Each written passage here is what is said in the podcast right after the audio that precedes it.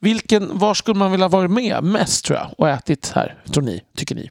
Jag kan inte prata. Ja. Var, var, var,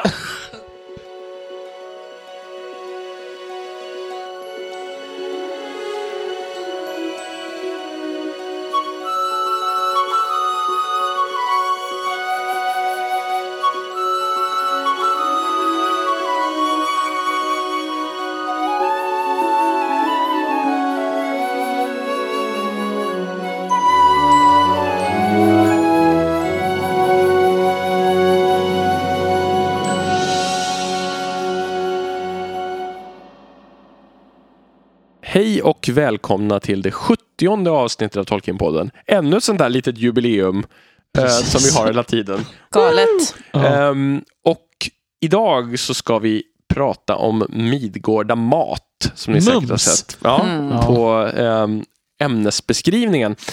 Men precis som vanligt så är det ju självklart lite annat som ska avhandlas innan dess och vi som ska göra detta är Adam Elisabeth. och Daniel. Och de andra saker som jag hänvisade till är förstås de, tolk eller de tips som vi alltid brukar ha först. Och idag är det jag som börjar. Nej, idag är, förlåt, idag är det Elisabeth som börjar.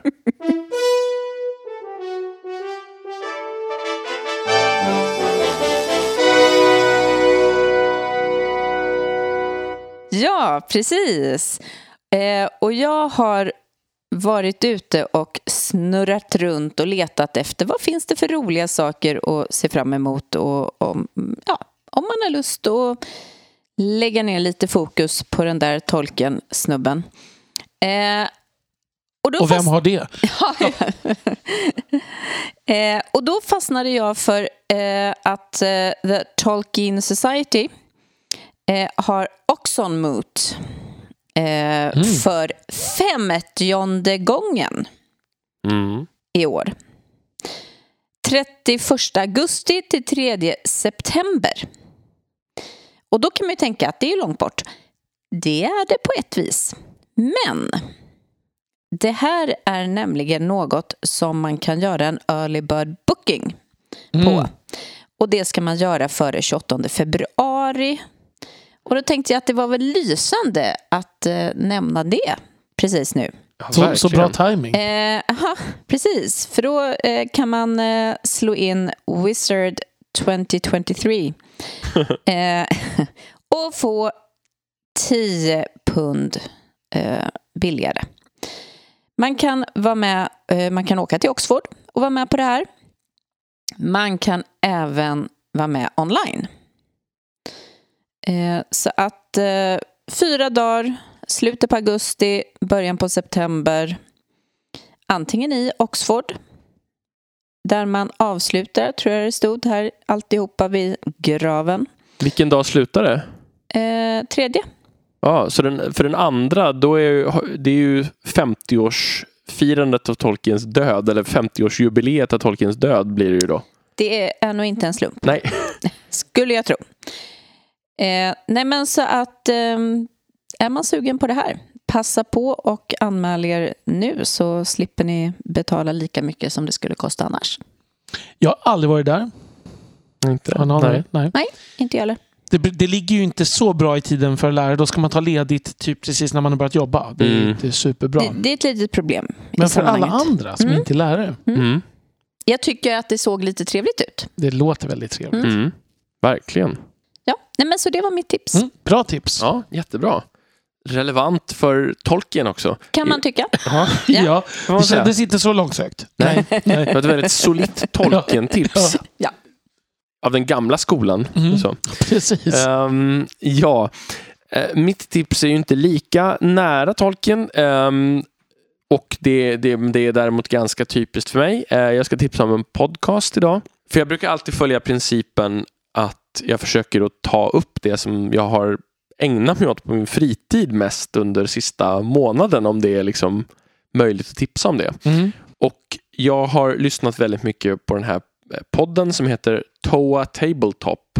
Och det stavas alltså som toa, som Ja, toalett. Ja. och tabletop. Och ehm, den här podden hette förut Mud and Blood.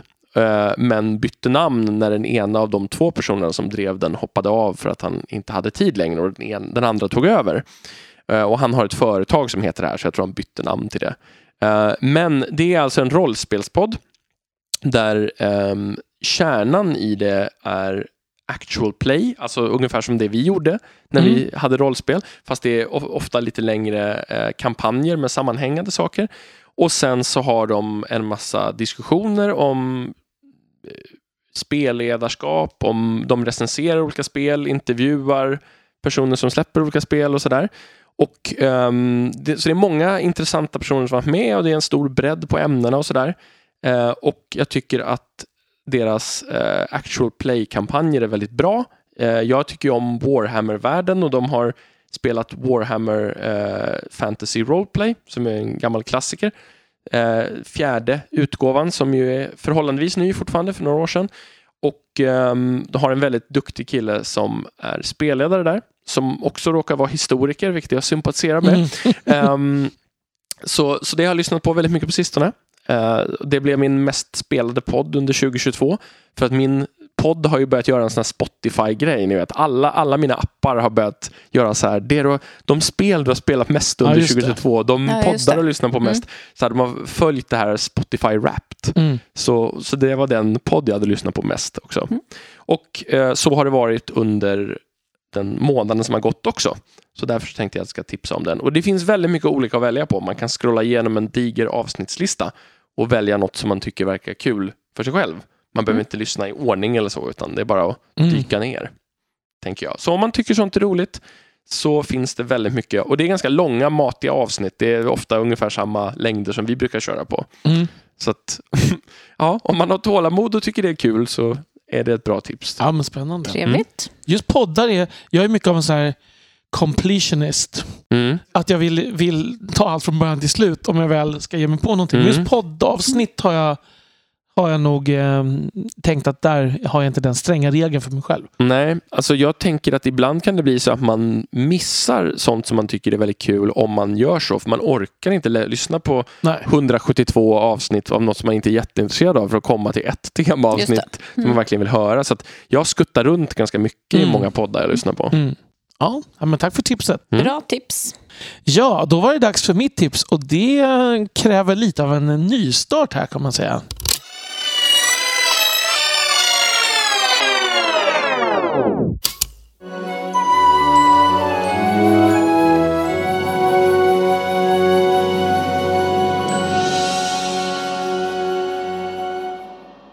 Hej och välkomna till avsnitt 74 av Tolkienpodden. Idag har vi med oss Elisabeth Bergander och Daniel Möller. Hej Adam! Hur mår du då? Jag mår bra, tack så mycket. Hur mår du Elisabeth? Jag är full. Jag kan inte sluta fnissa. Det märks verkligen. Vad säger du Daniel? Mm, jag kan inte svara på en enda fråga just nu. Jag är lite distraherad. Det, det förstår vi, men vi ska ändå göra vårt bästa för att hålla podden igång ändå. Absolut! Jag, jag, jag älskar verkligen tolken och hoppas att vi kan prata om det idag. Visst, vi ska prata om allt möjligt inom Tolkienvärlden och förhoppningsvis kan vi få hjälp av lyssnarna också, om de har några frågor eller önskemål. Men Adam, jag sa att jag inte kan svara på några frågor just nu. Lugn nu Daniel, det är bara en podd, ingen fara. Ja, ja, det är bara en podd. Låt oss bara ha roligt och prata om det gemensamma passion vi har för Tolkien. Ja, vad var nu det där? Kan man ju undra. Ja, det, det behövs verkligen en förklaring till det här, den här David Lynchska... Lite obehagligt faktiskt. Ja, jag, jag blev lite skrämd medan vi gjorde det här. Ja, det, ja, nej men alltså mitt tips är ju, jag menar, det är någonting som är på allas läppar just nu, eller var för en månad sedan när jag gjorde det här. Och, eh, men också lite av en varning. Det här är alltså en AI-dialog, artificiell intelligens. Jag matade in eh, den här instruktionen. Skriv en dialog mellan Adam Westlund, Elisabeth Bergander och Daniel Möller i avsnitt 74 av Tolkienpodden. Daniel kan inte svara på en enda fråga, Elisabeth är full och sluddrar och Adam kan inte sluta fnissa. Och då fick vi den här fantastiska dialogen som ändå är rätt rolig tycker jag. Alltså det är som att det finns någon konstig humor i den. Ja. Mm. Jag gillar till exempel den här när du tar upp det här och lyssnarna kanske har några frågor. Jag säger men jag kan inte svara på några frågor just nu. Det är som att, där, där är det som ett, en punchline nästan faktiskt. Ja. Men, men det, och för er som inte har lekt med AI så det finns ju alltså AI-chattar och AI-dialog kan man skriva och man kan göra AI-bilder och sådär. Ehm, och det är ju väldigt, väldigt underhållande märkte jag ett tag när jag höll på lite grann med det här. Att Dels med det där dialog, man kan liksom Ja, man kan få såna här fantastiska små minipjäser. Men man kan ju också ehm, be om fakta och såna här saker. Att den ska skriva ihop någonting. Typ en, skriv en uppsats om Tolkien. Så här. Mm. Eh, och bilder finns det ju också otroligt många olika plattformar nu där man kan få de mest liksom, övertygande bilder som har lurat jättemånga. Jag sett, Mm. såg till exempel så här bilder från viktorianska England. Så där, bilder som eh, kändes som att det här är ju trovärdigt. Så, och så var det bara AI. Mm. Ehm, och Det här är ju underhållande men det är ju också ganska obehagligt tycker jag. Mm. Eh, för att vi kommer snart då till en brytpunkt när vi inte kan lita på riktigt någonting. Någonting, nej. Mm. Liksom, när man ser kändisar i intervjuer, så här, kommer man kunna lita på? Nej, det kommer man inte kunna göra. Bilder kan manipuleras mycket enklare. Ehm, och jag tänker som just för oss som är lärare, alltså våra elever kommer kunna utnyttja det här. Man kan ju, alltså det har ju redan tidigare så avrått från hemuppgifter och så där, men det har ju folk använt. Så, här, så man skriver, vidare lite hemma på saker. Mm. Det, nu kan man ju bara be ja, men en AI skriva en uppsats åt en. Liksom. Mm. Ehm, så att det kommer ju kräva en mycket vaksamhet här. Och jag tänker, för mig är det nog bild-AI som är mest läskig, skulle jag säga. För att Mm. just när man kan skapa bilder som känns så trovärdiga. Hittills är det fingrarna som har avslöjat att de alltid har så sju, åtta fingrar, Mm. folk på AI-bilder. Mm. Men liksom, Mm. ja, det kommer ju komma runt. Jag har sett så här snygga bilder så när man ser ut som så här filminspelningar från från liksom, som inte har funnits. Så, här, så man tänker, åh den här filmen skulle jag vilja se. Så, Ja, just så här, det. typ Jim Hensons version av Sagan om ringen till exempel. Ja, just det. Den skickade du till oss Ja. för några veckor sedan. Den, vill jag ju, den vill, filmen vill jag se. Ja. Ehm, det ser ut som det har funnits. Liksom. Men ehm, ja, så ett tips om eh, vad man kan roa sig med men också en varning. Inte för att vi kan göra så mycket åt det tror jag. Det här är ju... Nej, men att man är framtiden. medveten Ja, om exakt. det. Jag, jag tänker att man fick upp ögonen lite grann för det här området när det, det var några filmer som gjordes för några år sedan där, där någon av skådespelarna dog under filminspelningen. Mm, Och man klippte ihop och använde mm, den personen i, i liksom för att slutföra filmen. mm. Ehm, och det är ju, känns som att det är lite, lite det som man har gjort ytterligare ett steg till. Mm. Ehm, Ja, man kommer ju kunna använda sig av skådespelare enkelt så småningom Mm. som Mm. är döda. och så. Mm. Man kan be, be en, en AI skriva en, eh, en, en ny bok av Tolkien kanske. I och för sig, det kommer ju hela tiden ändå. På något märkligt sätt. Precis. Ja, ja, Ja. nej men eh, Mm. precis. Så eh, lek gärna med det här tycker jag, men som sagt, var uppmärksamma på så att ni inte blir lurade av saker och ting. Mm. Mm. Jag tycker ändå att våra riktiga poddar, även om Elisabeth skulle vara full och du inte skulle kunna svara på en enda fråga, kanske skulle vara lite bättre än det här. Ja, lite bättre. Ja. ja. precis. Men det här känns också som bara början. Ja, det är sant. Ja. Vi vet inte hur det skulle fortsätta sen. Nej, precis. Exakt.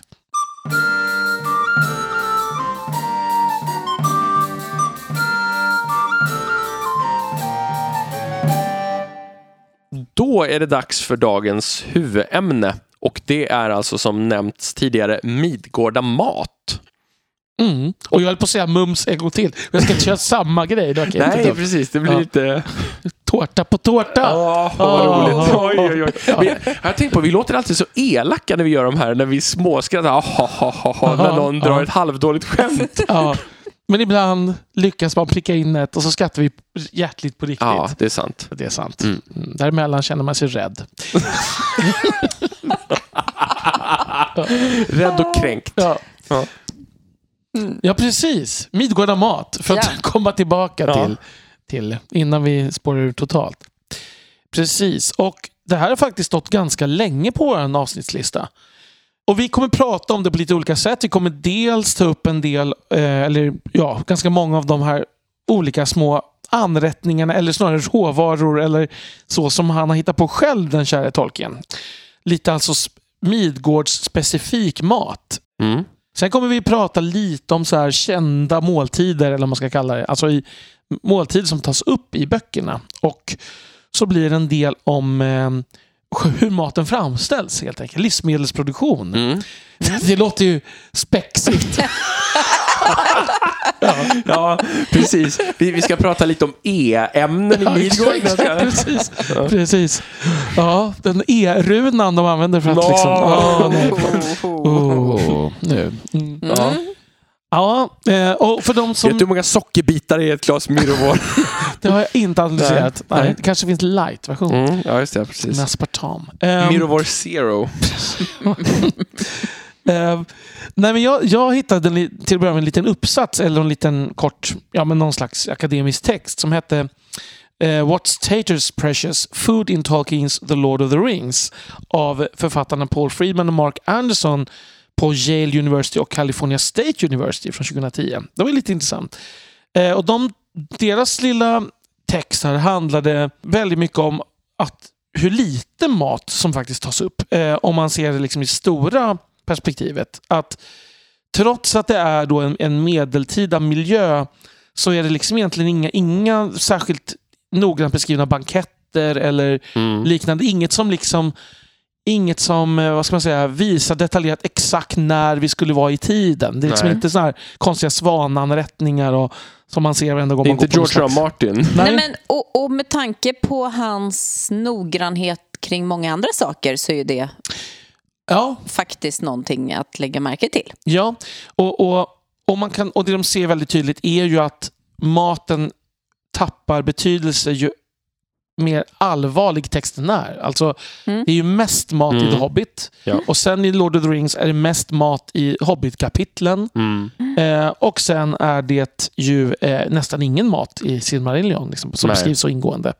Eh, och de menar också att det inte är så mycket anrättningar. Liksom. Alltså det är väldigt mycket så här råvar, alltså en, enkel kost Mm. liksom, som inte behövs så mycket tillagning. Och det, det är jätteintressant att du säger det. Mm. För att jag tittade lite på ett utdrag från en bok som heter Recipes from the World of Tolkien. Mm. Ehm, och där stod det i inledningskapitlet om hur oerhört fokuserad på mat han var i texten och hur, hur Mm. mycket det finns. Och jag höll verkligen inte med. Alltså Nej. jag tyckte Mm. nej, det är precis tvärtom. Mm. Det är ganska lite, Mm. förvånande lite. Så, så det är skönt att någon annan har tänkt så också. Ja, så att ja. det inte... För att jag tror man kan tänka det att, jag tror det är som att man bara undermedvetet tänker att det måste vara så Mm. att det är mycket mat. För är många andra saker är ingående beskrivna. Ja. Ja, Ja. och för att det inleds ju med fokus Ja. på hobbitarna och de gillar ju mat. Ja, precis. Det är ju väldigt eh, vedertaget att Mm. här Mm. ligger ett matfokus och Mm. de gillar natur och de gillar att eh, skörda saker och få saker att växa och sådär. Eh, så att det är rimligt att man tänker och sen när man börjar titta lite närmare på det hela så försvinner det där väldigt Mm. snabbt. Mm. Mm.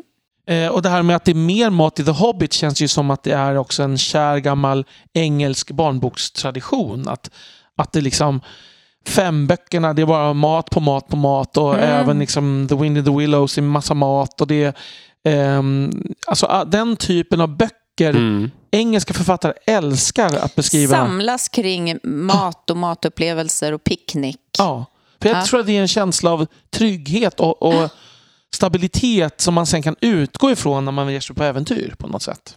Ganska mycket i Narnia också. Liksom Ja. Mr Tumnus som bjuder på rostat bröd Mm. och allt sådana här klassiska Precis. trygghetsskapande saker. Ja.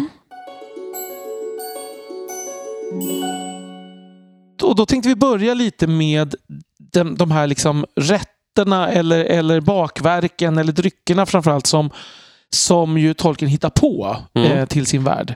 Jag tänkte det mest kanske ikoniska och det som är mest välkänt för de, framförallt de som bara sett filmerna måste ju vara Lembas. Lembas. Mm. Absolut. Ehm, och där finns det ju en, såklart en text som heter Of Lembas i The Peoples, Peoples of Middle Earth, alltså tolfte Såklart. delen av History of Middle Mm. Earth.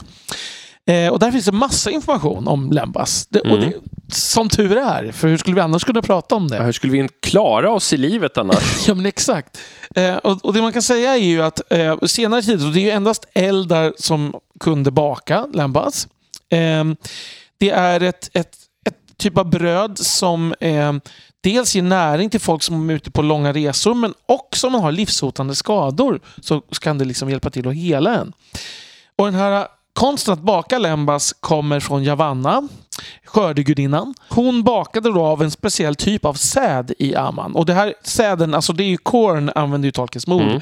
Så frå frågan är ju det, liksom Ja, vi vet inte vilket sädesslag det är. Nej. Vi vet att det inte är majs. Däremot så kan jag skjuta in att Mm. jag kollade på dictionary.com att corn, även om det betyder säd i allmänhet generellt, det betyder ofta vete i England Ah, och Skottland. okej. Ja. Alltså att det har en starkare konnotation Mm. så än i andra engelskspråkiga områden. Just det. Så att det skulle, skulle kunna kunna betyda vara vete. vete. Mm. Och det finns lite andra ledtrådar som skulle kunna peka på det också. Men, faktiskt. men jag undrar det. det.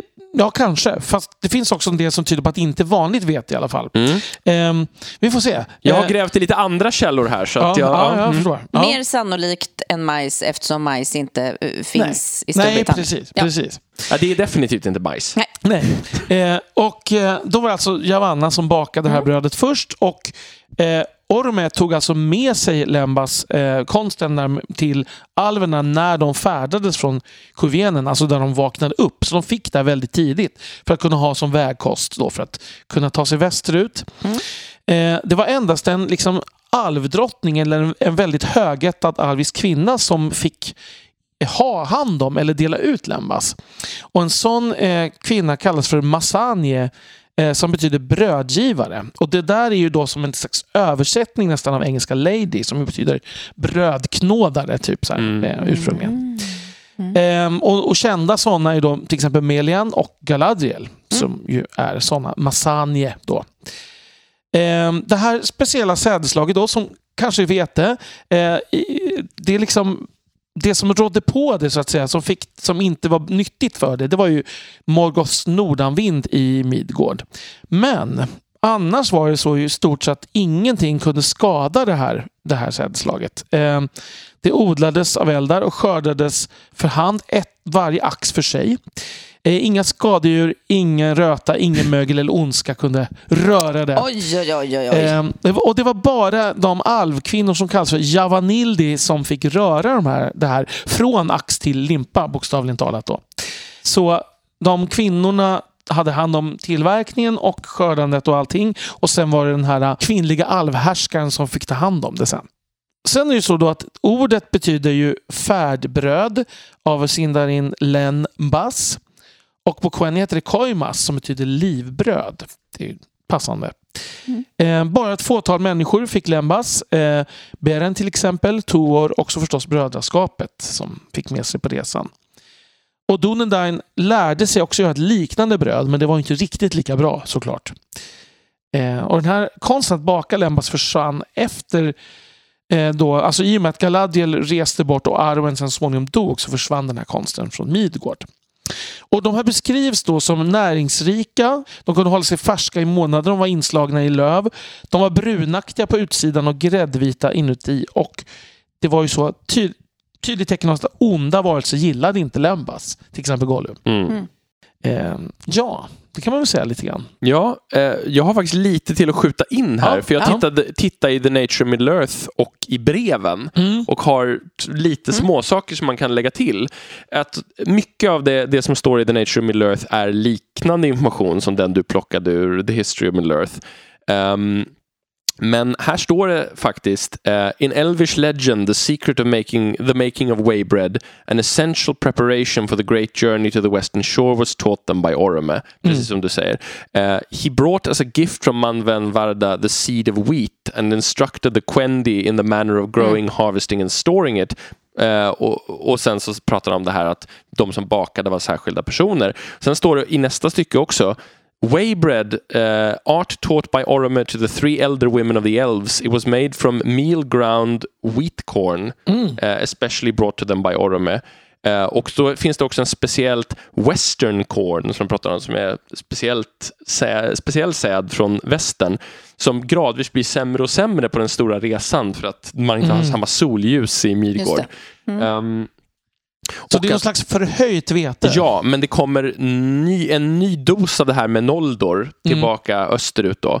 Och ehm, tr- trots att de hade liksom fallit från vägen så, så, eh, vet du, så svek aldrig det här vetet under hela första åldern. Och eh, Galadriel var en av dem som liksom ärvde den här konsten. Men vid tiden för Lord of the Rings så var det bara i Lorien som den här västliga säden levde vidare. Mm. Ehm, och det var bara hon och Celebrian och Arwen som kände den här konsten och precis som du sa, det dog ut med, med, det, med dem, så att säga, eller försvann från Midgård. Men- Glutenintolerans dök upp. Precis. Ja, precis. Precis. Och i breven så hittade jag lite rolig information i brev 210. Ehm, och jag minns inte vem det är skrivet till, det får ni kolla upp själva.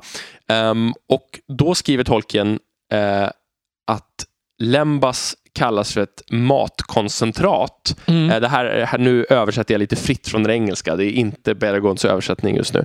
Ehm, och han vet du, skriver att det är, han, han säger ju, jag brukar ju alltid vända mig mot franska fe-historier, skriver Mhm. Tolkien, att jag tycker inte om det, men jag tycker inte heller, jag tycker precis lika illa om scientification, alltså att man försöker vetenskapifieringen av min text.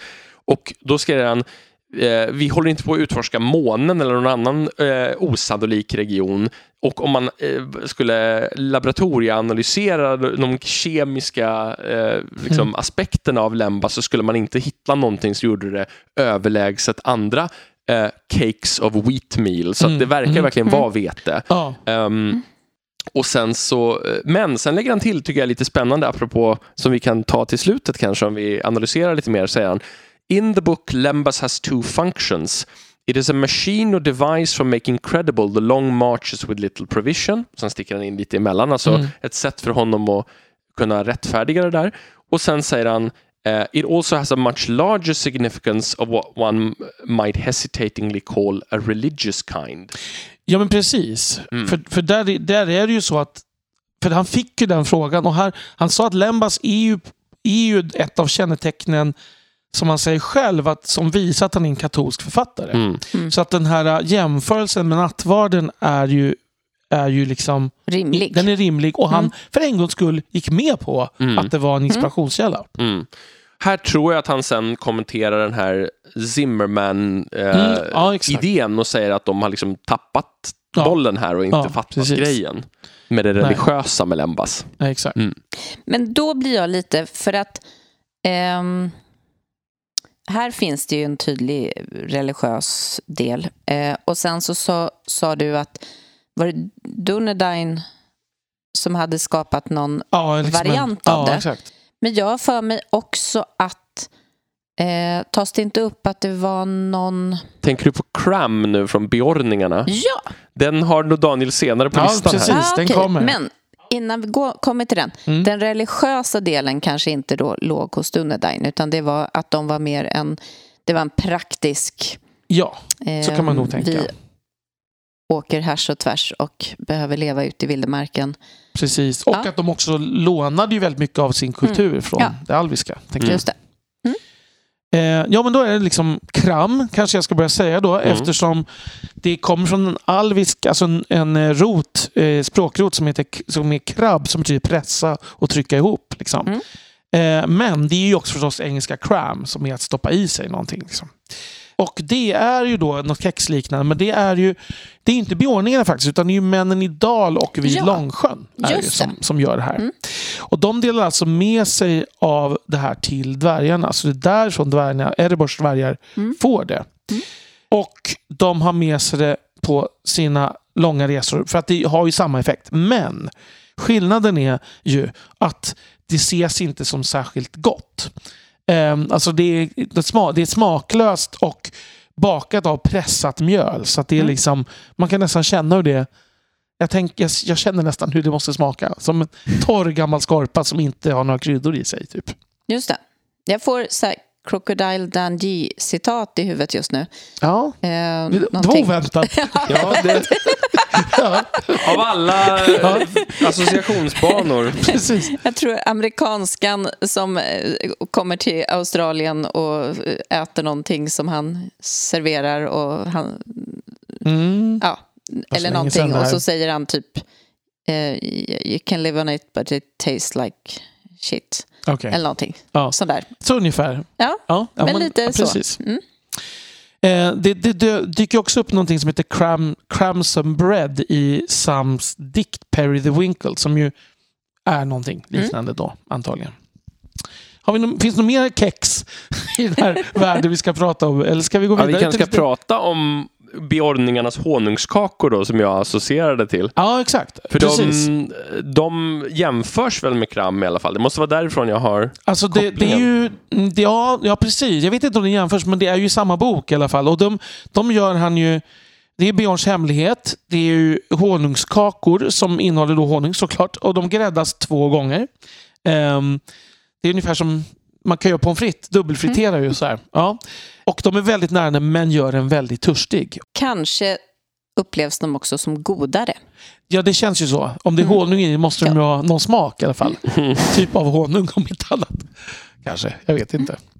Jo, men här, det är det här jag tänker på. Att det, när, när Gimli tror att Lembas är kram Ja. först så säger han ju sen eh, när han kommenterar hur det smakar Why it is better than the honey cakes of the Ah, Bjornings just and that det. is great praise for the Bjornings are the best bakers I know of. Just det. Och så vidare. Och då, och då får man ju tydligt att de är mycket godare än, än kram. Alltså Ja, honungskakor. kram, kram är något ganska basic Ja, men honungsgrejerna är väldigt goda men Lembas är ännu godare. Ännu godare, ja, precis. För alverna är bäst på allt. För de har gjort, de har gjort av magiskt vete. Av, av det, är, det är fusk. Tolkiens förhöjt vete som har ett litet sagoskimmer. Ja. Så man bara måste plocka ett och ett varje ax för sig. Precis. Det, fin- det finns ett citat som kommer tillbaka. Jag tänker att det kan passa in här eh, Mm. i en beskrivning av Valinor som jag stötte på väldigt många gånger när jag liksom letade igenom om det här. Så när, när Ungoliant och Melkor tittar ner över, över Valinor så säger de Looking down upon the guarded realm, below them lay the woods of Orome, and westward shimmered the fields and pastures of Yavanna, gold beneath the tall wheat of the gods. Just det. Så att det... Gudarnas höga vete. Ja, precis. Ja. Så, att, så det... Men, men det säger alltså jag vet, har ju, har ju även liksom i, i, i verklighet, i verkliga livet haft en, liksom en, en symboliskt viktig, alltså att det är någonting finare Mm. och mer med, med något slags magiskt, vad ska man säga, mer magisk prägel. Man, man använder vetet för att baka liksom, julbröd och såna här Mm. saker. Och Historiskt. i, i det medeltida Europa så var det vanlig, alltså så att säga, förhandlingsyta mellan, eh, mellan landägare och deras bönder. Mm. Där, där det var väldigt vanligt att bönderna ville odla mer mörka sädesslag Mm. för att det var mer mättande i längden och då, riddare då till exempel ville att man skulle odla mer vete för det var mer status i det. Liksom. det. Mm. Lite intressant, för just nu så känns det kanske som att vetet inte ses som samma högstatusgrej. Eh, utan Nej. folk Nej. undviker det. i- Ja, men man ska ju undvika det för just för att det är också lite gott, är det inte så? Man vill ju äta kanelbullar gjort på vetemjöl, liksom, inte på rågmjöl. Mm, Det vill man Ja. kanske. Ja, om, man, Eh, om man vill äta dem ja. överhuvudtaget. Ja. Absolut. Eh, Men att man kanske då poängterar lite de negativa sidorna. Ja, exakt. exakt. Mm. Eh, innan vi går upp på, på olika typer av dryck. Så det finns ju en fast föda till som nämns och den är ju faktiskt eh, utspelar sig i eh, äldre tider då. Det är när Torin eh, är hos smådvärgarna. Hos Ja, det här älskar jag, den här Ja. passagen. Det är roligt tycker jag. Ja, då har de någon slags rötter, någon slags rotfrukter helt Mm. enkelt. Som verkar vara unika för de här smådvärgarna. Ehm, och de, när man då skrubbar dem eh, och tillagar dem så är de väldigt köttiga och smakar som bröd. Mm. Och det är, alltså de vill ju inte dela med sig av var de här finns och vad det är för någonting. Mm. För att de vill hålla dem för sig själva, de här små dvärgarna. Man undrar ju om det är någonting som dvärgarna i stort känner till eller om det är smådvärgarna som har hittat det här efter att de har blivit utstötta från Ja, som Ja, folk. Alltså att de har Mm. hittat det i vildmarken som ett sätt att överleva när de inte... Jag kommer prata lite, om, lite kort om dvärgisk Mm. matproduktion senare. Så då, jo men, Men- ja precis. Det skulle ju kunna vara antingen eller, tänker man. Ja, och jag tänker att det är någon typ nästan så här jams eller någonting sånt Ja, där. Liksom- man får lite den Ja. associationen. Mm. Mm. Ja. Ehm, annars är det inte så mycket liksom påhittade rätter i, i så, annars, annat än The Hobbit och Lord of the Rings får man ju säga. Ehm, ska vi gå in på olika vätskor? absolut. Ehm, utöver då öl och vin i mängder som nämns. Öl nämns ju väldigt mycket. Mm. Ehm, Men Så- även vin Men inte- alltså. Även vin. Som inte är så specifikt för just Tolkiens värld. Nej, Nej. öl och vin finns även här. Mm. Ehm, men så finns ju några specialare då. Och då har vi det, eh, till exempel Mirovor. Och då är det liksom, det här verkar då finnas två olika varianter. Alltså den ursprungliga varianten, Mi- Mirovore, som ju då är Quenya, Mm. eh, är en dryck som, som Valar tillverkar i Valinor eh, av Javannas blommor. När Javanna hon, hon kommer igen här i, men inte så konstigt kanske eftersom de har med mat och dryck att Mm. Och den här drycken drack de under högtid i Valinor. Det är lite som gudarnas nektar. Typ, Mm. så. Och så finns det också en, alltså den moderna, då inom citationstecken, Mirvor som dyker upp i Lord of the Rings. Som Gandalf får en flaska av av Elrond. Det är en östlig knock-off. Ja, Det är liksom precis. Midgårds Cuba-cola. Så är det. Helt klart. Ja. Ja, men, och det är ju då en stärkande dryck som är klar och färglös och har en behaglig doft. Alltså, men jag har alltid tänkt att den, för att jag har läst slarvigt eller glömt, jag har tänkt mig att den har ett, ska vara lite vinliknande, men den är alltså färglös. Så. Ja, jag hade min mentala bild varit att den skulle vara lite gyllene, men Mm. det, ja, mm. Och, eh, och det här kan då ha varit en annan eh, dryck än eh, den i Valinor. Man vet inte. Det kan vara bara att man har lånat namnet. Så.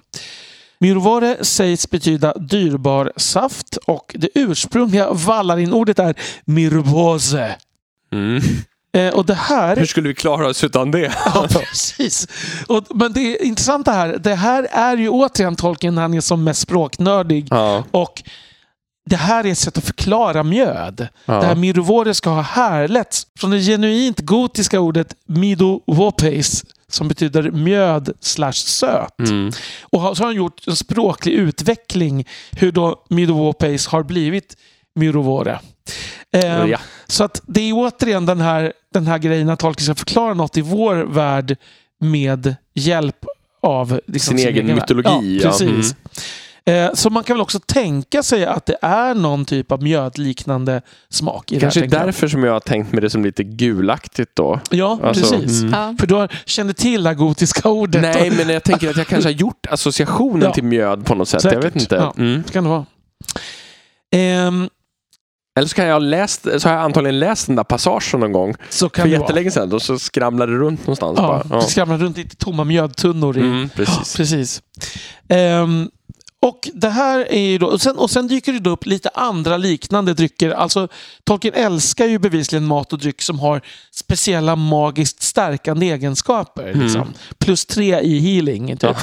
Ehm, och då har ju orkerna sin egen variant det här som heter eh, alltså, Ork Raft eller Liquor som ju är som har ungefär samma effekt. Alltså att man, det värmer en och det tar bort smärta och sådär. Men det smakar illa och är brännande. Varför de nu... Det är det klassiska, varför skulle de vilja ha det? Men Eller de det, kanske tycker det smakar Ja, de gott. kanske tycker att det smakar gott. Så är det. Det är som whisky, det är en acquired taste. Ja, kanske. det, det här är, de, de tycker jävla mesar som inte gillar det här. Precis. Alla Ja. hållit på med sin lilla söta mjöd där Ja. och orkarna bränner hemma. Liksom. Precis. Ja, så måste det vara. Smak gott. Eh, men det här nämns ju faktiskt bara när Mary och Pippin är tillfångatagna. Det är bara i den, de Mm. sekvenserna. Och man får inte veta vad det är i, för det vill de inte veta vad det är som... Nej. Nej. Det är lite mer mys- mystik det. Men de dricker ju faktiskt det. De äter ju inte köttet som blir Nej. erbjudna i alla fall. Så. Mad flesh De har inte så kanske mycket det var. val på om de ska dricka det eller Nej. inte. Nej. Nej. Det var kanske bra att de gjorde det samtidigt. Ja. Mm. De överlevde ju nog tack vare det. Och sen har vi då Äntvattnet som också är ju Mary och Pippin som får, de får experimentera med olika drycker här. Ja, häxblandningar och Det, grejer. är ju, det Nej. visar sig ju vara någon typ av steroider det här Ja, eftersom de precis. växer så mycket. Ja, och det här, äh, det är ju då änternas liksom, dryck som då Träskägge delar med sig av till Mary och Pippin. Och det, man får utgå då från att det är gjort på något slags på flodvattnet. Eh, de säger att det är någon slags subtil skogssmak och Mary, Pippin beskriver, Mary och Pippin beskriver det första gången att det doftar som en fjärran skog i en sval skogsbris. Men andra gången beskriver de det som att det är mer matigt och mustigt och jordigt. Liksom. Och det här gjorde ju då att de växte och blev tre tum längre eller mer. Jag har alltid associerat de där två olika smakbeskrivningarna som att det ena gången ska fylla rollen som dryck och Ja. andra gången ska fylla rollen som mat. Ja, Ja. Mm. precis. Jo, men så är det nog. Att det Mm. liksom, frågan är, ja, vad innehåller det här? Och det är ju det man inte... Inte scientification Nej, nu Daniel. precis. Mm. Nej, förlåt. Nej. Förlåt Tolkien. Aldrig mer. Men jag gillar det. Ja. Jag gillar att verkligen. det inte förklaras. Mm. ja. Eh, I alla de här sammanhangen. Jag tycker att det är helt rätt av honom. Ja, men så här, kan innehålla spår av, nej, men liksom, det vill man inte ha. Liksom, ja, precis. Ja. Ja. Nej, nej men jag, håller med, jag håller med honom. Det är ju det som kan vara en del annan fantasy, att det liksom kan bli lite för mycket så. Mm. Och när man ska förklara exakt hur det fungerar med magi Mm. och sådär. Så, mm. Midichlorians har vi här igen. Har vi dem igen? Precis. Ja.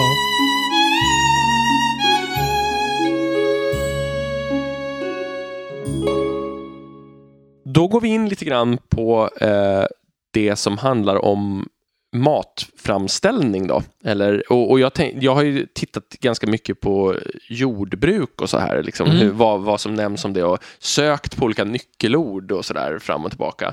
Och det tydliga när man söker på olika ord kring mat och odling och så här så, så är det väldigt tydligt att fylke dominerar träffarna. Eh, Inte överlägset. förvånande. Nej, Nej. Precis, precis som du sa i början Daniel om, om maten så är det samma sak när det gäller Mm. odlandet. Och fylke och närområdet, alltså BRI och sådär. Eh, en del referenser som har med Valin och alverna att göra och en del referenser till entiskorna också faktiskt. Mm. Eh, men ganska lite i övrigt. Eh, Och då kan man ju tänka att det lär ju inte vara representativt för hur han tänkte sig att det egentligen var. Nej, och det, det är ju rätt intressant. För att om man tittar på, på väldigt många olika folk så nämns det någon gång att det står liksom att de har till, till the fields eller att de har fields and pastures. Det vill säga att det, är liksom, det, det finns referenser till jordbruk och väldigt många folk verkar också ha eh, djurhållning. Inte Ja. så konstigt. Det nämns runt Dal till exempel, det, det nämns i Rohan ehm, och det nämns på ett gäng andra ställen. Eh, sen så finns det ju en del jakt också. ehm, Mm. och på, li, på lite olika typer av djur. Men det verkar sällan, det verkar inte vara så många folk som liksom lever på jakten hos Tolkien. Ehm, Nej, jag tänker att det, det känns som en högreståndsgrej ganska mycket. Mm. Precis. det? Och det är ju också i en period alltså, som det ska spegla när de flesta folk i, om det ska vara Europa här, ändå Mm. var jordbrukare sedan väldigt, väldigt länge. Ehm, och det finns kanske, man, man skulle kunna tänka sig till exempel att att Droedain, alltså woserna, inte lever på jordbruk till exempel. Eh, men, men det är lite oklart. Eftersom de bor i en skog. Precis, dessutom. och då Mm. tänker man att de lever på mer jägar-samlar-sätt. Liksom. Mm. Ehm, sen så får vi det här väldigt intressanta, som ganska kända citatet från, från Mordor. Ehm, när, de undrar hur, när Sam och Frodo undrar hur folk överlever här. Och då kommer ju en, en liten förklaring från Tolkien som allvetande berättare. Neither he nor Frodo knew anything of the great slave-worked fields away south in this wide realm, beyond the fumes of the mountain by the dark, sad waters of Lake Nurnen, nor of the great roads that ran away east and south to tributary lands from which the soldiers of the tower brought long wagon trains of goods and booty and fresh slaves. Och, och där får man liksom en, en tydligare förklaring av deras liksom, matproduktion än Gondors. Mm. Mm. Precis. Det, precis. Vi, vi, i, I Gondor så får vi bara lite antydningar här och där. Mm. Ehm, och, och det verkar ju som att det finns en del uppodlad mark runt Minas Tirith och sådär också. Mm. Jo, och det viktiga var ju då att eh, Mordor, även om Gorgoroth inte går att odla mat på, så finns det stora eh, områden runt Nornensjön där slavar arbetar på fälten och som försörjer Mordor. Och man har också eh, olika områden söder och öster om Mordor som står i tributförhållande till det och skickar en massa varor helt enkelt. Och, och det påminner ju nästan lite om eh, Rom, tycker jag. Ja, jo, men absolut. Det finns ju en sån, eh, definitivt en sån aspekt på något sätt. Och, men en annan sak som är spännande, det är ju det här med dvärgarna som jag nämnde förut. Mm. Att det nämns kort i The Nature of Middle-earth att dvärgarna hade jordbruk och de hade använt det en del eh, i tidiga perioder när de hade varit isolerade och inte hade kunnat köpa eller byta till sig eh, olika typer av säd. Och ehm, de hade, det, Tolkien nämner också att de hade funnit en sorts plog som de drog och styrde själva eftersom de var så tuffa och starka så att säga. Mm. Eh, Men senare så blev det mer så att de hellre ville köpa mat eller byta mot sitt hantverk. Så att um, Sindaralverna till exempel, eh, de som bodde i Doriath, eh, de, de hade inte mycket sånt. De hade mest lite djurhållning, så de bor i en skog återigen. Men de östliga Sindar som bor mer ute på slättlandet, de lever gott på att de kan liksom exportera eh, sin, eh, sitt spannmål både till dvärgarna i öster och till Doriath i väster, nämner Tolkien där. Um, och sen så nämner han också lite grann om det här som vi tog upp förut, att det var liksom Orome och Valar som egentligen introducerade jordbruket Mm. till alverna. Det finns lite olika varia- varianter där, att de har börjat redan innan och att Orome liksom ger dem en högre form av det. Och i andra versioner så verkar de få hela jordbrukskonsten av honom. Mm. Så han verkar inte riktigt ha bestämt sig där eller ändrat sig fram och tillbaka. De är nästan lite som en, en, en av högre, högre makter accepterad Prometheus. Ja, ja, absolut. Ja. Att han är den som förmedlar till, Ja. till det, inte människorna här men liksom de icke-gudarna. Så. Ehm, och det, jag tycker att, men en sak som ändå, jo vi ska nämna någonting lite om Nomenor först innan, innan jag kommer till liksom slutsatsen här. För att på Nomenor finns det ganska mycket information om det här jämfört med andra områden. Och det står till exempel i Akalabeth att Numenoranerna när de återvänder till Midgård och möter de, de, eh, de eh, liksom, männen som har varit under the dark years och de har liksom förlorat väldigt många konster. Ehm, då står det And coming among them the Numenorians taught them many things. Corn and wine they brought and they instructed men in the sowing of seed and the grinding of grain, in the hewing of wood and the shaping of stone and in the ordering of their life, such as it might be in the lands of swift death and little bliss. Så de kommer Mm. här och lär dem hur man ska bygga, hur man ska odla, hur man ska eh, odla vin, hur man ska Eh, alltså alla de här konsterna. Så det känns som att de har liksom eh, regrederat till en, något enormt under de här åren Mm. och liksom helt och hållet bara kanske blivit jägare och samlare igen och liksom förlorat kon- civilisationen på något sätt. Eller så hade de inte det och numero, uh, numero, Numenoranerna mansplainade Ja allt det men här. verkligen. Eh, bara, här ska ni se hur man odlar och man bara, tror han verkligen att vi inte kan det här? Ja, precis. Så här, Bara, mm. ja, och le bara, nicka och le. Ja, precis. Så var det säkert. Ja. Ja. men på Nomenor... Det, det, det, det är ju förstås inte helt orimligt i någon slags kolonialperspektiv att typ Nej, den vite mannen kommer till typ Australien och försöker Ja. lära eller Ja. hur? Det var ur- precis den urinvånarna. känslan Ja, jag fick. De bara, ja, ja, mm, peka där. Mm, precis. Ja. Jag tror inte Tolkien hade Nej, tyckt så själv, Nej, men man hade kunnat göra en omtolkning på det sättet. verkligen. Mm, men på Nomenor så, så lever de i ganska hög utsträckning också på, ehm, på fiske. Eh, och mycket, alltså många fiskare lever ju längs kusterna och så. Men sen så nämner han också att de, har, de odlar frukt och massa sånt där och sånt som de har eh, tagit med sig från, eh, från Midgård och sånt som de har fått av alverna. Mm. Och de håller också olika typer av djur, eh, fåglar och de liksom äter ägg och dricker mjölk och sådär från det. Men det verkar inte som att de, de, eh, de jagar inte neither for sport nor food ehm, heller. Så, så jakt är inte så genomgående här. Och det är ett par andra fiskarfolk nämns också i olika, till exempel några av de som kommer invandrande för att försvara Minas Tirith. De är fisherfolk from Ethir Mm. eh, som de liksom inte behövdes på båtarna just nu. Och det finns lite andra, till exempel några som, folk som tidigare som, som är a fairly numerous but barbarous fisherfolk som lever mellan eh, mynningarna av Guathlo och isen. Eh, sådär. Så det, fin- alltså, det verkar som hos Tolkien att det är jordbruket som ändå är liksom de, de liksom högre stående civilisationerna och sen så fiske är ganska vanligt vid sidan. Men nu kommer jag äntligen till slutsatsen här. Det är ändå så att trots det här så är det påfallande lite jordbruksland i Midgård. Mm. Och om man jämför med det medeltida Europa och om man jämför med hur mycket sånt vi ser och hur mycket som beskrivs som utmarker så är det väldigt små områden. Och, och det verkar vara det, ja, delvis ett medvetet val tror jag. Och jag tänker att det finns någonting av det här, liksom det stora äventyret och mytologin och att man inte, den här tryggheten i jordbrukslandskapet lämnar man ganska tidigt. Ja, absolut. Och Frodo säger faktiskt till Barleyman när, när de kommer tillbaka efter att uppdraget är löst. Så säger Jag han måste bara säga. Barleyman är för övrigt ett, ett namn Ja. som ju visar på jordbrukets Barleyman, betydelse. ja, precis. precis. Exakt. Men det är ju just i den här associa- alltså området runt eh, Bree Mm. och, och Fylke. Då.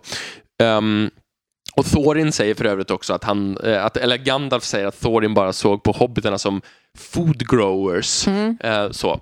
Men, så de associeras ju väldigt starkt med det här. Men en spännande sak tycker jag är att ehm, Frodo säger till Barleyman när, efter att ringen är förstörd och liksom Aragorn är kung så kommer han med en liten profetia om framtiden, hur det kommer att bli nu. Han berättar lite om att ja, han kommer öppna vägarna igen, kungen och så här. Sen säger han att de onda sakerna kommer drivas ut ur, ur vild, eh, vildmarken, the wastelands använder han då på engelska. Och då säger han, ja och the waste kommer snart inte vara waste något mer. Alltså den kommer inte vara vildmark eller liksom Ja, ödemark, utan there will be people and fields where once there was wilderness. Och det blir på något sätt som att liksom Aragorns återkomst kommer att liksom befolka landet igen. Eh, Och att det, det blir också någon typ av seger. Mm. Att det här vildmarken är också för att liksom västen har fallit. Och man kan ju fundera också på det här om det är delar att tredje åldern är liksom eh, på samma sätt som när romarriket faller och, och åkrar faller i träda och saker återgår till naturen. Den typen av, i vissa områden alltså. Mm. Det låter väl rimligt, tycker jag. Men, men jag tänker på det att jag tycker att liksom det, det är påfallande lite beskrivningar av, av åkermarker och det tror jag är för att han inte bryr sig så mycket om det här den ekonomiskt historiska nivån. Mm. Medan till exempel om man läser George. R. Martin så är det jättemycket sånt eftersom han försöker mer spegla någon senmedeltid eller så. Precis. Ja, men i sagans värld behöver man kanske inte precisera lika mycket. Nej. Ju. Då kan Theoden bara säga att eh, we have tilled the fields. Ja. Alltså sådär, någon har gjort det i alla Någonstans. fall. Någonstans. Ja, precis. Har jag precis. hört. Ja, precis. Det är nog Ja. inte han. Nej, nej, Nej. det är inte han. Ja, nej men så, så det är väl den, den slut, slutsatsen jag kommer till. Men, men överhuvudtaget så är det ju ganska spritt. Alltså det, är, det är inte så stora regionala skillnader. Det är Nej. inte så tydligt så att det här folket gör det och det här folket gör det. Förutom att Mm. hobbitarna är väldigt kopplade till mat. Ehm, och sen så nämns det lite med öl och vin som sagt. Och vin nämns ju i alla möjliga områden, Ja, även precis. bland nordliga folkslag som antagligen inte kan odla det själva och sådär. Mm. Men det är ju också en historisk realitet att vin har handlats med Ja. långt, långt bort från vinodlingsområden i tidig tid. Ehm, Och jag gillar också att de har sin typ egen de har sin egen liksom porto, alltså Dordoignon, där Ja. man gör det här starka vinet. Det är liksom motsvarar typ portvin, tänker jag. Precis. Eh, det, det står ju i, i The Hobbit att alltså, vinet fick de från långt bort från sina, eh, från sina fränder i söder, alltså alverna, Mm. eller från människornas vingårdar i avlägsna länder. Och sen så dricker de då det här dyra fina vinet Mm. eh, som är Eh, the heady vintage of the great gardens of Dorwinion. Mm. Och det här Dorwinion-vinet nämns vid någon annan plats också. Nu minns jag inte Mm, det var. nämns också i någon, en gammal, alltså en gammal, i Silmarillion-materialet hur? någonstans. Mm. I, kanske i The Lay of Lathian, Mm. något åt det hållet. Precis. Så att, eh, och det, det finns en ganska lång debatt om huruvida Dorwinion är ett alvrike eller människorike. Det. Som jag har läst och satt mig in i någon gång. Mm. Um, jag kommer inte ihåg vad jag valde. Jag tror att jag valde när jag hade, eh, körde rollspelskampanj att Dorwinion skulle vara människorike. Då. Men det verkar som att det går att tolka i båda riktningarna. Mm. Vi kommer ett specialavsnitt om Dordoignon. Nej, Det blir mycket spekulation Ja. och ganska lite referenser precis, då. precis. Men mycket vin. Ja, precis. Ja. Det, det är för övrigt, apropå vin, så dricker, så dricker de vitt vin, eh, vad heter det, Frodo och Sam, när de träffar på Faramir. Så får de... Då får vitt vin, ja. Ja. Just det. Mm. Det, och, En chablis. Jag tänkte ju säga det. Nu, nu hamnar vi i Frankrike Ja. olika. ja, Precis. men så får de med sig också torkad frukt bland annat. Just det. eh, Mm. Som färdkost. Exakt. Mm. Det är klassiskt. Det är ju Ja. som en bar. En sån här müsli-bar. Precis. Ja. Men jag tänker ändå att det understryker kanske lite det här som vi har pratat om från, för länge sedan med Ithilien som Ja, Sydfrankrike. absolut, Eller så. absolut. Ja, Mm. absolut. Absolut. Mm. Jo, men så är det ju.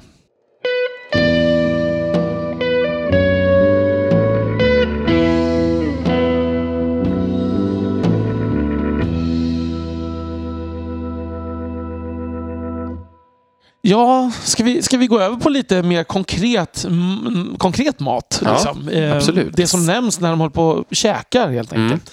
Ehm, det är vad mycket åt de smör. till second breakfast? Ja, men bara det är ju en sak som är värd att belysa tycker jag. Med att de äter, har så många mål mat, hobbitarna.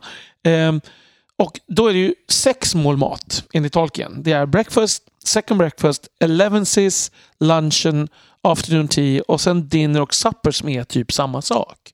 Men det här delar ju då ehm, Peter Jackson upp så att dinner och supper är två olika saker. Mm. kan man säga. Men det här, går, det här är säkert en flytande skala. Mm. Eller glidande skala. Ehm, men, men det är ju så att de, ehm, eh, de, de gillar att äta helt enkelt. Och Det är ju någonting på, på Bilbos kalas där som vi kommer komma till. Det är ju det här att det, det är, eh, vi kan ta det på en gång, att de får ju tre stycken officiella måltider. Lunch, te och middag. Men de flesta äter ju konstant. Mm. Eh, och, liksom, och den största glädjen är ju att, när, när, att Bilbo låter bygga upp ett stort utomhuskök och hyra in massa kockar från liksom alla värdshus på Mm. mil omkring. Liksom. Eh, Det är ju en fest man gärna skulle gått på. ja, och jag tycker också att det är intressant att värdshusen har kockar. Alltså Mm. att det liksom finns en restaurangverksamhet i, Mm. i The Shire. Som ju inte lär finnas liksom... Ja, jag vet inte. Det, det här världs... Alltså, det känns ju som att det är lite olika. Alltså om man har en, en kock Mm. så känns det som att det är liksom lite högre nivå på det. Ja. Annars har det väl ofta varit så i olika sammanhang att det är värdshusvärden eller, Ja. eller värdshusvärdens fru kanske som lagar maten. Precis. Så att säga. Någon Mm. liksom kökshjälp bara. Mm. Liksom. Mm. Ehm, men om vi börjar lite med The Hobbit då. Där, där har vi ju ehm, där har vi några, några liksom rejäla matbeskrivningar. Och det, det första är ju när, eller det första stora är ju när dvärgarna då dyker upp hos Bilbo. Och då nämns följande maträtter här. Mm, här Te. kommer listan. Ja, te, kakor, öl. Och då är det både liksom, alltså, som rubriken beer, men det är också då specificerat som ale och porter. Eh, seed cake, som är en slags sockerkaka med kumminfrön i. Det är kaffe, det är scones med smör, det är rödvin, hallonsylt, äppelkaka, mince pies, som är en sån här liten paj med liksom torkad frukt och nötter i. Mm. Det är ost, fläskpaj, sallad, ägg, kall kyckling, pickles och sen sitter Bilbo och gnager på en liten kex sen också när han, när han inte vill ha med längre. Är det inte så där att det står tomater och att han ändrar det till pickles i en Jo. senare version? Exakt. Mm. Så här har vi ju en, eh, en sån här klassisk anakronism. Då. Mm. Eh, Att i den första utgåvan så, så pratar han om tomater och i tredje utgåvan 1966 så ändrar han det till pickles. Och då har ju slutsatsen varit att just att det är en anakronism, att tomater inte skulle finnas i, i liksom, den här kontexten. Liksom. Mm. Men Mm. Tolkien säger aldrig varför han ändrar det. Nej. Ehm, och John Rateliff som liksom har studerat The Hobbit, han menar att det lika gärna snarare kan vara lingvistiska skäl. Att ordet tomat liksom inte passar in. För att vi har ju, om vi nu tar den lilla Mm. utflykten, vi har ju liksom potatisen som man inte bryr sig om att ändra. Och tobak. och tobak. Ja. Eh, och då, men då, bara att, då kallar han så han kallar ju tobaken för pipeweed. Mm. Och potatisen kallar han ju oftast för taters, som är ett mer folkligt Mm. namn på det hela. Så, att, så han menar att det skulle snarare kunna vara så att tomaten som, som ord sticker ut för mycket. Liksom. Mm. Jag tycker ju inte heller att tomat skulle sticka ut i en fylkekontext eftersom Nej. allting med fylke bryter av mot det medeltida. Exakt.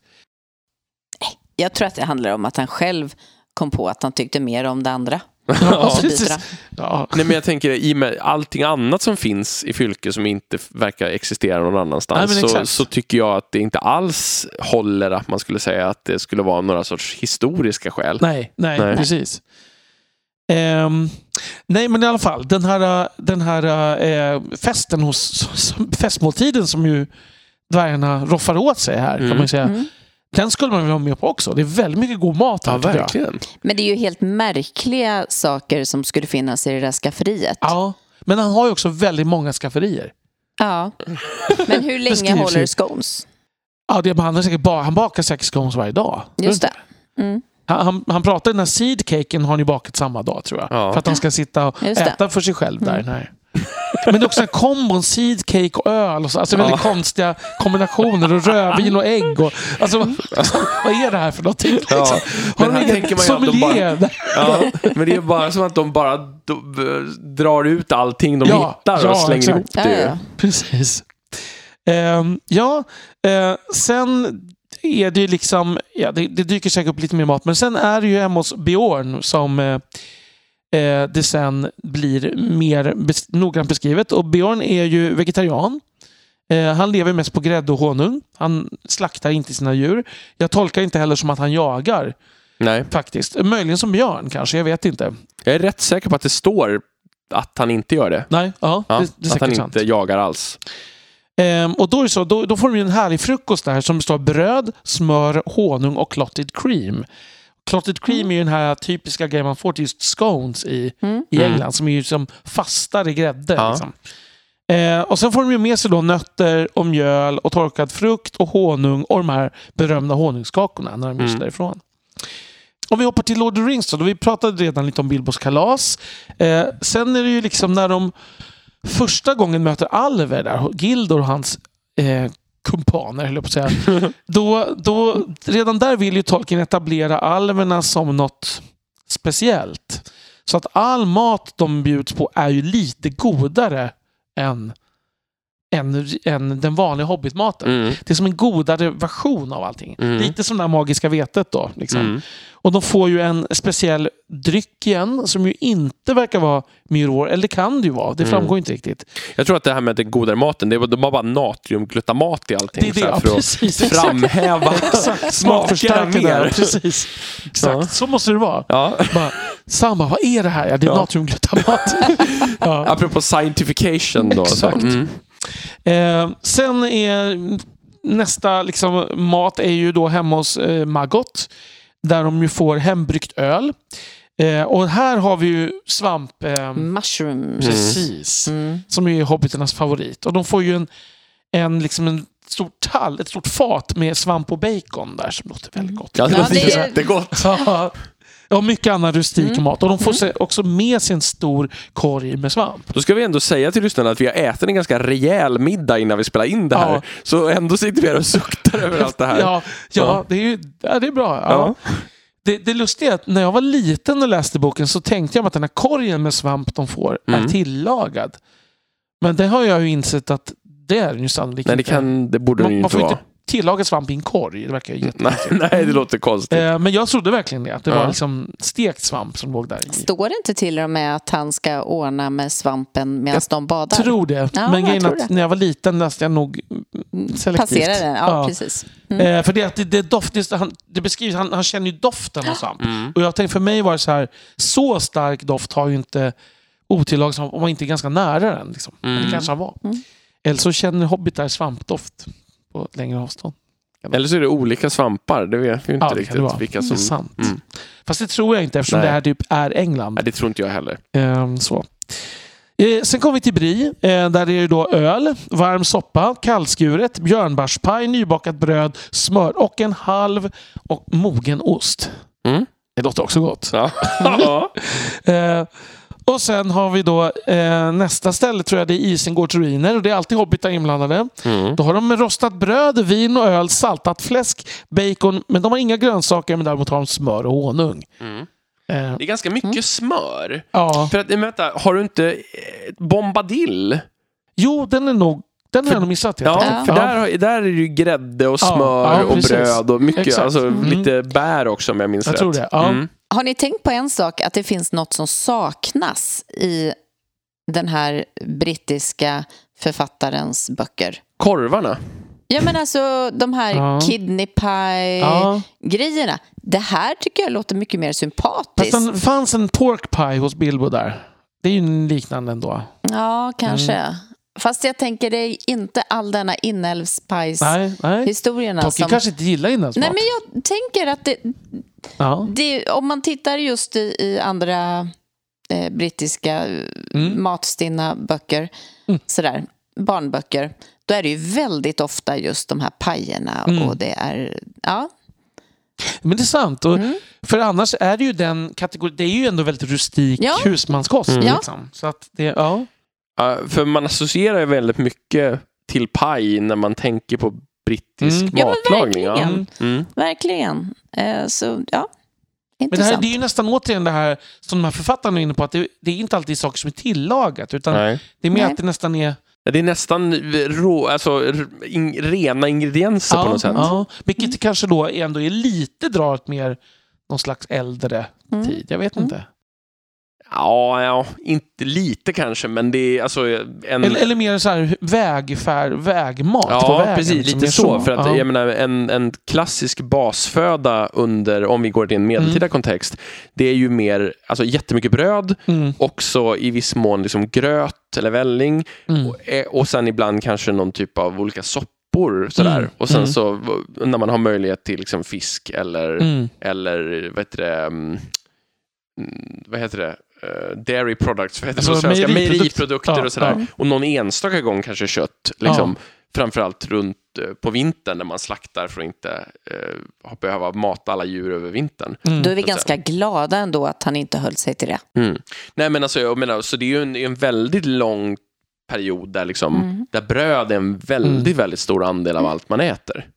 Men det känns ju som Theoden äter välling. Alltså när han är under... Mm. Han känns som en vällingsnubbe. En gång så säger, jag är helt säker Ja. på att Grima en gång säger Your meat is on the Ja. table eller Men något sånt där. jag tror fortfarande han äter välling till frukost. Nu fick du mig att tänka på, det här kommer vara så jävla konstigt, Ja. men det finns ett, eh, finns ett YouTube-klipp där Socialstyrelsen tipsar, Mm. alltså någon som har lagt upp från, det är från mitten av 70-talet tror jag, när, hur man ska komma upp på morgonen. Mm. Och då, då är det, med, ni vet med så här typisk 70-talsröst, så här, hur Mm. man ska göra olika rörelser för att komma igång på morgonen. Och sen tipsar de om olika frukostar man kan äta. Mm. God och näringsrik frukost. Ja. Välling är gott. Ja. Då, så har de olika, så här, och en, ett, äpple. Ja, ja. Och sen åtta skivor bröd. Jag tänkte ja. just 68 skivor Ja, bröd per ja, dag. Ja. Ja, precis. Och då, ja, eh, den, den, om man inte har sett den så kan jag rekommendera att söka upp den på YouTube. Väldigt roligt Ja, det faktiskt. jag- Tidsdokument. Ja. Mm.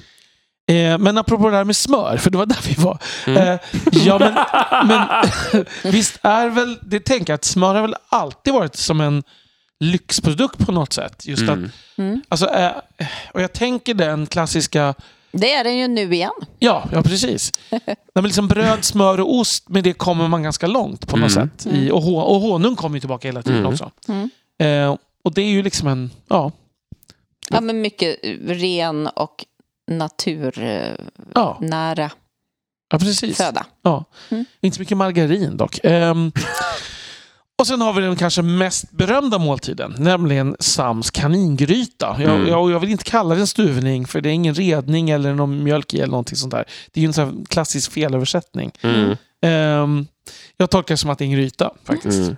Eh, och den verkar innehålla då kanin, vatten och sen då örter som lagerblad, Mm. timjan och salvia tar han upp. Ja.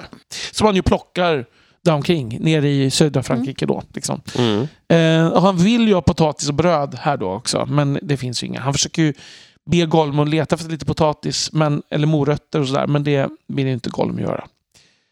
Eh, och det är här också som Sam ju erbjuder Gollum att du måste få smaka mina fish and chips Mm. eh, någon gång. Men eh, ja, Det fick aldrig Gollum, det tyvärr. fick aldrig, men Gollum ville inte det heller. Nej, Nej. det kanske var bra. Ja, Han kanske blivit omvänd om han hade fått smaka Sams fish and chips. antagligen. Med Ja. lite remouladsås. Ja. Precis, ja. Nej men det är ju, och det är ju så roligt, för det, men det är ju så, ett sånt fruktansvärt medvetet val. Ja. Jag menar, fish and chips är ju inte en uråldrig maträtt. Liksom. Nej. Ehm, Men en urbrittisk. men en urbrittisk. Så det är ju verkligen bara för att hamra in hur engelska de här Hobbiten egentligen är. Tänker Ja, jag. det, det är ju inte så många kapitel ifrån så här Stormcrow som, som har en lite annan liksom. Exakt. Ton. Jag- Ja, men precis. Ja. ja. Nej, men det, det är väldigt roligt just den detaljen också. För det tyder ju på att det, det är ju någonting som liksom Tolkien, vad ska man säga, man kan se framför sig detta när han Ja. sitter med inklingarna och äter fish and chips Ja, och dricker öl. Ja härligt. Ja. Mm. Och röker pipa. Det, det finns också ett brev från slutet av Tolkiens liv. Jag tror att det är ett av de sista breven där han klagar över att läkaren har sagt att han inte får dricka vin. Eh, Men han får, han, får, han får röka hur mycket han vill och dricka öl i alla fall, skriver han. Någon vän. Det, det låter sunt. Väldigt, ja, ja. Så, Intressant läkarutlåtande. Men han, Ja. han hade ju magsår, det han dog av. Han dog var av blödande magsår. Ja, för att, då kan jag tänka mig ändå att vin är värre för ett magsår. Fast det kanske inte Ja. är han som är magsår att göra det här. Att han inte fick. Jo, jag undrar om det inte gör, men det här ska jag inte ta gift på. Men Nej. jag är rätt säker på att jag känner, kommer ihåg det här Mm. från något av de, alltså, Jag tror att det här brevet är från 1973. Faktiskt, Ja, okej. att det är Mm. liksom att han bor, jag tror att han bor i Bournemouth, alltså att, och Edith är död då, eh, redan. Så. Men, eller har han flyttat Han har flyttat tillbaka, tillbaka, från till... Bournemouth redan då kanske? Precis, ja, men precis. han dog ju andra sidan i Bournemouth. Han hälsade på vänner. Så att... Ja, ja men men, men det är också intressant för att det här, som, som sagt, det är väldigt engelskt det här, den här maten. Och det, Tolkien beskriver ju att han gillar ju inte det här finfranska köket. Men han gillar ju bevisligen vin. ja. Ehm, så. Men han verkar inte gilla fancy mat på det sättet. Så. Någon så här 20 små rätters avsmakningsmeny på lyxrestaurang med vinpaket hade inte riktigt varit hans grej tror jag. Nej, det tror inte jag heller. Nej. Det ska vara mer rustikt liksom. Ja, exakt. Jag kan inte riktigt se vilken karaktär han hade satt på eh, att äta den menyn heller. Nej. Kanske. Denethor. Ja, om det, om det är Mm. ondska att, ma- att manipulera... Nej, Saruman såklart. Mm. Han hade ju manipulerat, försökt göra en sån här molekyl, molekylär mat, alltså man är som är inne nu. och liksom huggit sönder beståndsdelar. Det. Mm. Den som gör det är ju... Precis. Ja. Han hade gjort sån här, liksom, vad heter det, vegansk fake hamburgare Exakt. Så. exakt. Precis, det hade han gjort. Mm. Nu lät det som att jag var jätteanti det, det menar jag inte. Nej, men det hade Gandalf varit. Mm, precis. Av ren princip, Ja, att det är att liksom meddle with God. Ja. Exakt. Mm. Det här var inte, det finns ju mer mat be, beskrivet. Men var någonstans skulle ni, vilken måltid hade ni helst deltagit i här? I, eh, det- det här tycker jag är svårt för att det beror ju lite på i vilket sällskap Mm. eller vilken rätt. Ja. I vilket sällskap, där känner man ju att det hade varit lite nice ändå hemma hos Elrond. Mm. Eh, Men jag är inte säker på att den godaste maten var där. Alltså, eftersom all alvmat är liksom plus tre i smak, så här, Okej. fusk. Men, men, men om man bortser från den chauvinismen liksom, Mm, mm. så, så tycker jag att liksom, Farmer Maggot verkar mysigt. Ja. Jag tänker att det, det är nog vältillagad mat och det är färsk Ja. svamp och det, är, det Ja. låter gott. Och han verkar ändå väldigt skön. Ja. Ja. Jag tror i och för sig Bilbos kalas där. Kanske inte i själva honnörstältet. Nej, Men däremot Nej, just ut, det, de här bland de där ute. som- Ja. Man får inte vara med i det där grosset Nej, som sitter där inne. precis. De är Mm. utanför där, för de fick ju ändå äta konstant Mm. liksom där under en hel dag. under väldigt fria former. Ja, precis. Och, och man tog med sig barnen för att det är dyrt att ha hobbitbarn annars. Ja, just det. Pass på att ät nu barn. Mm. Mm. Just det. Ja, Ta det nej, där, det är dyrt. Ja, ja, precis. Hopp, just det. Hoppa över potatisen. Gå dig på löjrommen. Ja, Jag undrar hur mycket löjrom det var ja på nej, det var Bilbos. det det var. Ja. Ja. Nej, men det kan ju ha varit lite vaktel eller något sånt där kanske kan man tänka sig. Ja, lite kanske. småfågel och Kanske, Mm. ja.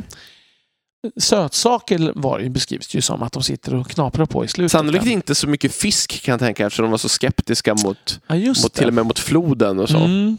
Mm. Ja. ja, intressant. Mhm. Men de har ju en sjö å andra sidan. Ja. Jo, Mm. men de, ja, Mm. de, jo, det, kan, det kanske man sträcker sig till att man kan meta i Ja, sjön. ja, jag tror det. Ja. Abborre. Ja.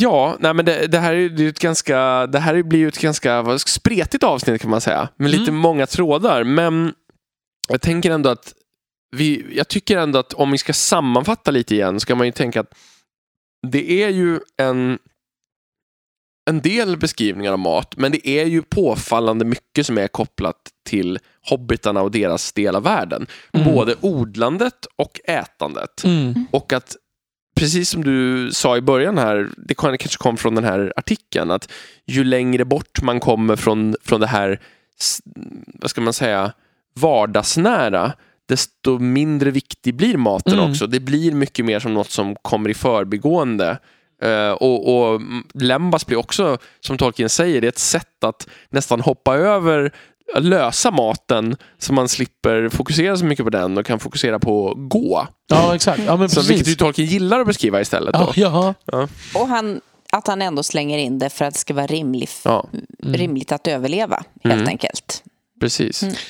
Men jag tror man kan tänka att, att även om det då är så att, som du liksom konstaterar och som någon konstaterar, att det inte nämns så mycket mat som man kan tro. Så tror jag ändå man kan dra slutsatsen eftersom hobbitarna ändå ligger så nära Tolkien själv, att han själv var ganska förtjust i mat. Mm. Den bilden får ändå jag då. Den här typen av mat. Och jag, just det här, jag menar, om man tänker på deras sätt att träffas eh, vid puben, Mm. äta och dricka och berätta historier. Mm. Eh, det känns ju väldigt nära mycket av det som beskrivs ihop med hobbitarna. Verkligen. Men jag tänker också att man får ta in den litterära kontexten där att liksom i, i äldre diktverk, Beowulf och sagomaterialet och den typen av saker, då det är klart man kan nämna att man äter, men man går inte in på långa beskrivningar av alla ingredienser, utan då Nej. kan det stå mer att köttet stod på bordet eller mm, liksom något åt mm. det hållet. Och då medan man fokuserar på andra saker som är viktigare i den litterära formen. Så jag tror att det har med det att göra. I den här delen som är småputtrig engelsk halvbarnbok, där är det jättemycket mat. Mm. Och när det blir Beowulf så är det ganska lite mat. Mm. Det är Mm. helt rimligt. Mm. Ja, där är vi klara med det här ehm, Matiga avsnittet. Ja, precis. Jaha. Den här avsmakningsmenyn Precis. från det Exakt. Midgårda bordet. Ja, ja Ehm, precis. Vi hoppas att det har varit roligt, även om det kanske har gått lite fram och tillbaka och snurrat runt eh, det här avsnittet lite grann. Men vi hoppas att vi har gjort påmint på något sätt om den mat som ni har mött eh, på era färder Mat, genom mat Midgård. vi mött i Midgård. Ja. Ja. Mm. Fint. Precis. Ehm, om ni kommer på någonting som vi inte tog upp, som ni tycker är viktigt kring det här ämnet, eller någonting som ni undrar, som ni, eller har egna spekulationer om någonting, Mm. så är ni som vanligt eh, väl, välkomna att höra av er på tolkienpodden at gmail.com eller att skriva på vår Facebook-sida Tolkienpodden. Ja, jag tycker vi kan lämna Twitter därhän. Det, Ja, det, det, det är nästan ingen idé att vi nämner det längre. Alltså. Nej, det nej, det är en kall ogästvänlig plats. ja, Ja, precis. Forward White. Ja, precis. ja precis. Ja. ja. Och de orden. Så tackar vi för oss och så hoppas vi att vi hörs igen om en månad. Ha det så bra, hej då! Hej då! Hej, hej.